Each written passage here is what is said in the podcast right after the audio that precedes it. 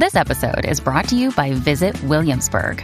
In Williamsburg, Virginia, there's never too much of a good thing. Whether you're a foodie, a golfer, a history buff, a shopaholic, an outdoor enthusiast, or a thrill seeker, you'll find what you came for here and more. So ask yourself, what is it you want?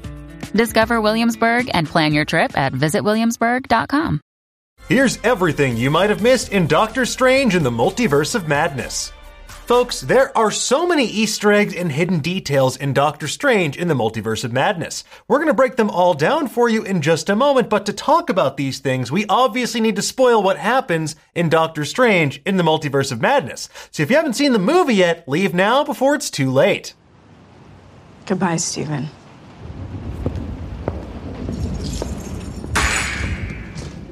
Okay, spoilers ahead. Let's get into it, shall we?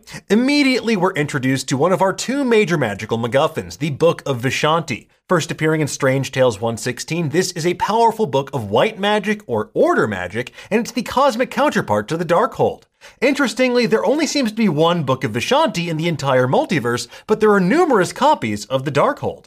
The Book of Vishanti resides in what's referred to as the Gap Junction, what appears to be the MCU's version of the Nexus of all realities. It looks like a combo of Rainbow Road from Mario Kart and a Vaporwave music video, complete with a version of Bernini's Baldacchino from St. Peter's Cathedral in Vatican City. When Defender Strange gets ready to kill America Chavez, he says something similar to what he told Peter Parker in Spider Man No Way Home. In the grand calculus of the multiverse, their sacrifice means infinitely more than their lives. America Chavez is being hunted because she has the power to travel the multiverse through portals. She's from a dimension called the Utopian Parallel, which we see briefly in her traumatic flashback to when her moms got sucked through one of her portals. This is slightly different from the comics where America's moms sacrificed themselves to save the multiverse.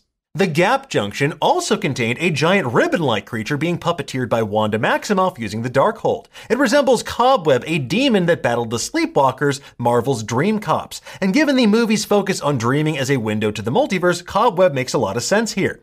While we're on the subject of colossal creatures, that tentacled kaiju that attacks New York is officially named Gargantos due to copyright issues. This is actually a version of Shuma-Gorath. In the comics, this massive monster is an elder god, a lord of chaos, and a longtime foe of Doctor Strange. And he's one of the most powerful multiversal entities there is, but here, not so much. Strange uses the Eye of Agamotto to reveal the cloaked, rune covered monster. In the comics, the Eye of Agamotto is used to reveal hidden truths to the user and often manifests itself as a magical third eye of sorts. This also lends credence to the idea that Strange's third eye he develops from using the Darkhold by the film's end is the result of him awakening to the darker truth of the multiverse now that he's dabbled in both order and chaos magic. The New York City battle sequence features some visual references as well to Sam Raimi's Spider Man films. At Christine Palmer's wedding, our heroes run out on the balcony at the beginning of the attack, which echoes Green Goblin's dramatic entrance in 2002's Spider Man. Now, quick side note the man that steps out on the balcony drinking a martini is Loki creator and Multiverse of Madness writer Michael Waldron. As he told Slash Film, the backstory I wrote for myself is that I was the best man at the wedding. The other Raimi reference is when we see this tentacled murder monster crawl up a building to fight our hero, and that calls to mind Doc Ock and Spider Man's battle in Spider Man 2. When we first see Wanda, we hear a version of her theme from WandaVision in the background, and her kids are also watching what appears to be Trolley Troubles, an early Walt Disney cartoon featuring Oswald the Lucky Rabbit. Now, Oswald was the predecessor to Mickey Mouse. Disney lost the rights to Oswald in 1928, and then Mickey was born. Now, another fun multiversal difference here is when Billy and Tommy mention the 2003 Detroit Tigers as being one of the best baseball teams of all time. This is a fun nod to Sam Raimi's Michigan roots, but more importantly, the real life 03 Tigers are regarded as one of the worst baseball teams of all time. They're terrible. At Kamar-Taj, that large green minotaur is Rintrah, a character who likely had a larger subplot at one point. Created by Peter Gillis and Chris Warner, Rintrah is an extra-dimensional alien being who becomes Strange's apprentice and eventually one of his closest allies. We also meet Sarah, another sorcerer that sacrifices herself later to save Wong. And it's unclear, but she might actually be based on Sarah Wolf, Wong's longtime love interest from the comics. When Strange in America first travel through the multiverse, we see a number of blink and you'll miss it cameos and references. First, we see the Living Tribunal, a being whose purpose is to safeguard the multiverse and preserve the cosmic balance. First appearing in 1967 Strange Tales 157 and 158, Doctor Strange had to prove to this entity why Earth was worth saving. Huh. You know, it's odd how when it's someone else's multiversal calculus, it's a problem. But when Stephen does it, you know what? Maybe Wanda was right. We get brief glimpses of other universes, including what appears to be Spider Man Noir's universe, maybe Spider Man 2099's universe, something that resembles the dinosaur filled Savage Land, a paint universe where it's hard to eat, one that kinda looks like Muspelheim, the fire realm from Norse mythology, and a fish filled universe of New York City where a taxi drives by with a sign for Grindhouse Releasing. That is a distribution company that specializes in cult movies, including a restoration of Sam Raimi's classic Evil Dead. Now, our heroes eventually land in Earth 838, a world where everyone dresses in shades of black and gray, but every building is covered in plant life. Strange in America encountered the Pizza Poppa, a cartoonish cameo by Bruce Campbell, who's either starred in or appeared in basically every Sam Raimi project ever. Now, at Memory Lane, Strange has a flashback to when Christine Palmer first gave him his prized Jaeger LeCoultre watch with the inscription, Time will tell you how much I love you. The watch was damaged when Strange was beaten up while looking for Kamar-Taj in the first film. He kept it as a memento because that's when his old life stopped and his new life began. And by the film's end, he's reconciled his past, his present, and hopefully his future. And that motivates him to move on by finally repairing the watch. The statue outside the Sanctum Sanctorum here calls Strange Earth's mightiest hero, the title usually given as a group to the Avengers. Across the street is a bookstore called McLeod's Books, a reference to longtime Marvel Comics artist Bob McLeod. Best known as the co-creator of the New Mutants, McLeod also inked the Doctor Strange starring comic Strange Tales number 15. Moving on, when Mordo drugs Strange in America to take them into custody, he spikes their tea and uses the Sands of Nisanti. First appearing in Doctor Strange The Oath number 5, they prevent anyone from using magic for a period of three minutes. Likely this was to prevent Strange from retaliating while the spiked tea took effect.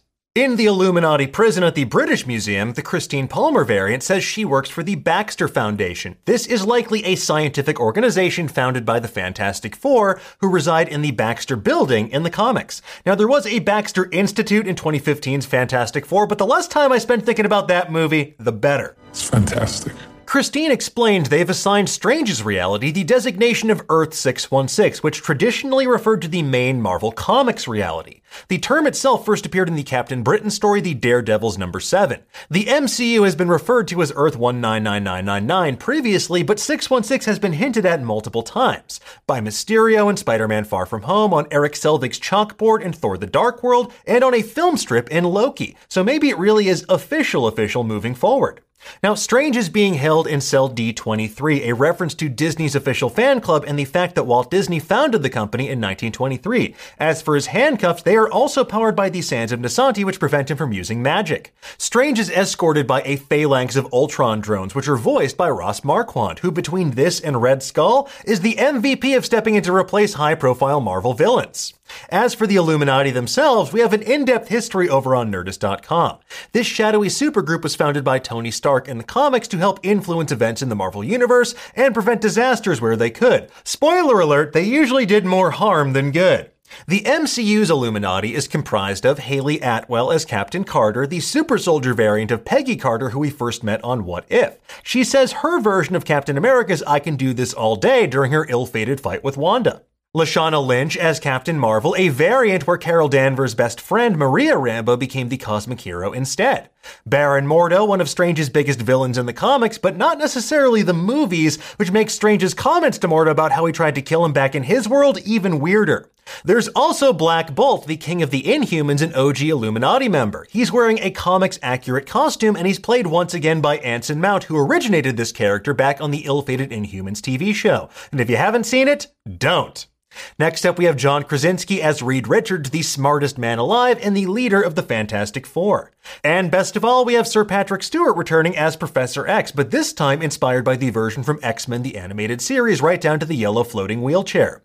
When Xavier first arrives, we hear the theme from the upcoming X Men 97 animated series as well. And if you want to know why, Google X Men 92 lawsuit.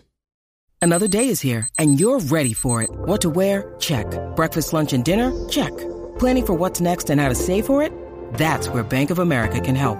For your financial to-dos, Bank of America has experts ready to help get you closer to your goals. Get started at one of our local financial centers or 24-7 in our mobile banking app. Find a location near you at bankofamerica.com slash talk to us. What would you like the power to do? Mobile banking requires downloading the app and is only available for select devices. Message and data rates may apply. Bank of America and a member FDIC. It's bad. So the Illuminati is worried that Doctor Strange's multiversal meddling could create an incursion. It's a concept introduced in Jonathan Hickman's excellent New Avengers run. It's basically when two different universes are on a collision course. One universe must be sacrificed to save the other, or else both will die. Now, these incursions ultimately lead to the destruction of the multiverse as we know it and the events of Secret Wars, a 2015 crossover that was basically multiversal Game of Thrones, ruled over by a godlike Doctor Doom. Now, as we've mentioned before, this is almost definitely where the MCU is heading. Moving on, Strange makes fun of the Fantastic Four by saying, Didn't you guys chart in the 60s? Now, this joke has a couple of layers to it. First, it's clowning on Marvel's often silly naming conventions. Second, it references the fact that the Fantastic Four debuted in 1961. Third, there was a real life Motown group called the Fantastic Four who formed in 1965. And if you remember the first Doctor Strange film, Stephen showed off an impressive mind for recalling exactly when songs were released and when they charted decades prior, all while performing surgery. During Strange's trial, Professor X says something familiar. Someone may stumble and lose their way, but it doesn't mean they're lost forever. And this is what he said to his younger self back in X Men Days of Future Past. After that, in the brutal battle between Wanda and the Illuminati, Reed mentions that he has kids of his own. In the comics, Reed and Sue have two children, Franklin and Valeria, both incredibly powerful in their own right. Valeria possesses a genius level intellect like her father, and Franklin can warp the damn fabric of reality itself. He is so powerful. Definitely not good enemies for Wanda to have. More importantly, though, this also establishes a direct line of descendant that one day will bring us to Nathaniel Richards, the man who would become Kang the Conqueror. That's right, folks. Legally, that's a Kang watch. This is wild. Moving on, we see Professor X get murdered for the third time on camera and the second time by a powerful redhead. When Professor X probes Wanda's mind and relives her memories of being trapped in the rubble of her childhood home in Sokovia, Wanda ultimately kills him. This echoes how Jean Grey seemingly killed Professor X when she unleashed her Dark Phoenix powers at her childhood home in X-Men The Last Stand. And while this is all happening, there's also a creepy TV on the floor playing scenes from WandaVision. Hope Darcy's not watching this. Later, in that ruined world where Sinister Strange lives, we see Sam Raimi's 1973 Oldsmobile Delta 88 fly by. This car that he got in high school has appeared in basically every film that he's ever made, from Evil Dead to Spider Man and so many more. Also, in the background, we see Strange and Christine walk past the Spates Diner, a reference to Doctor Strange screenwriter Jon Spaihts.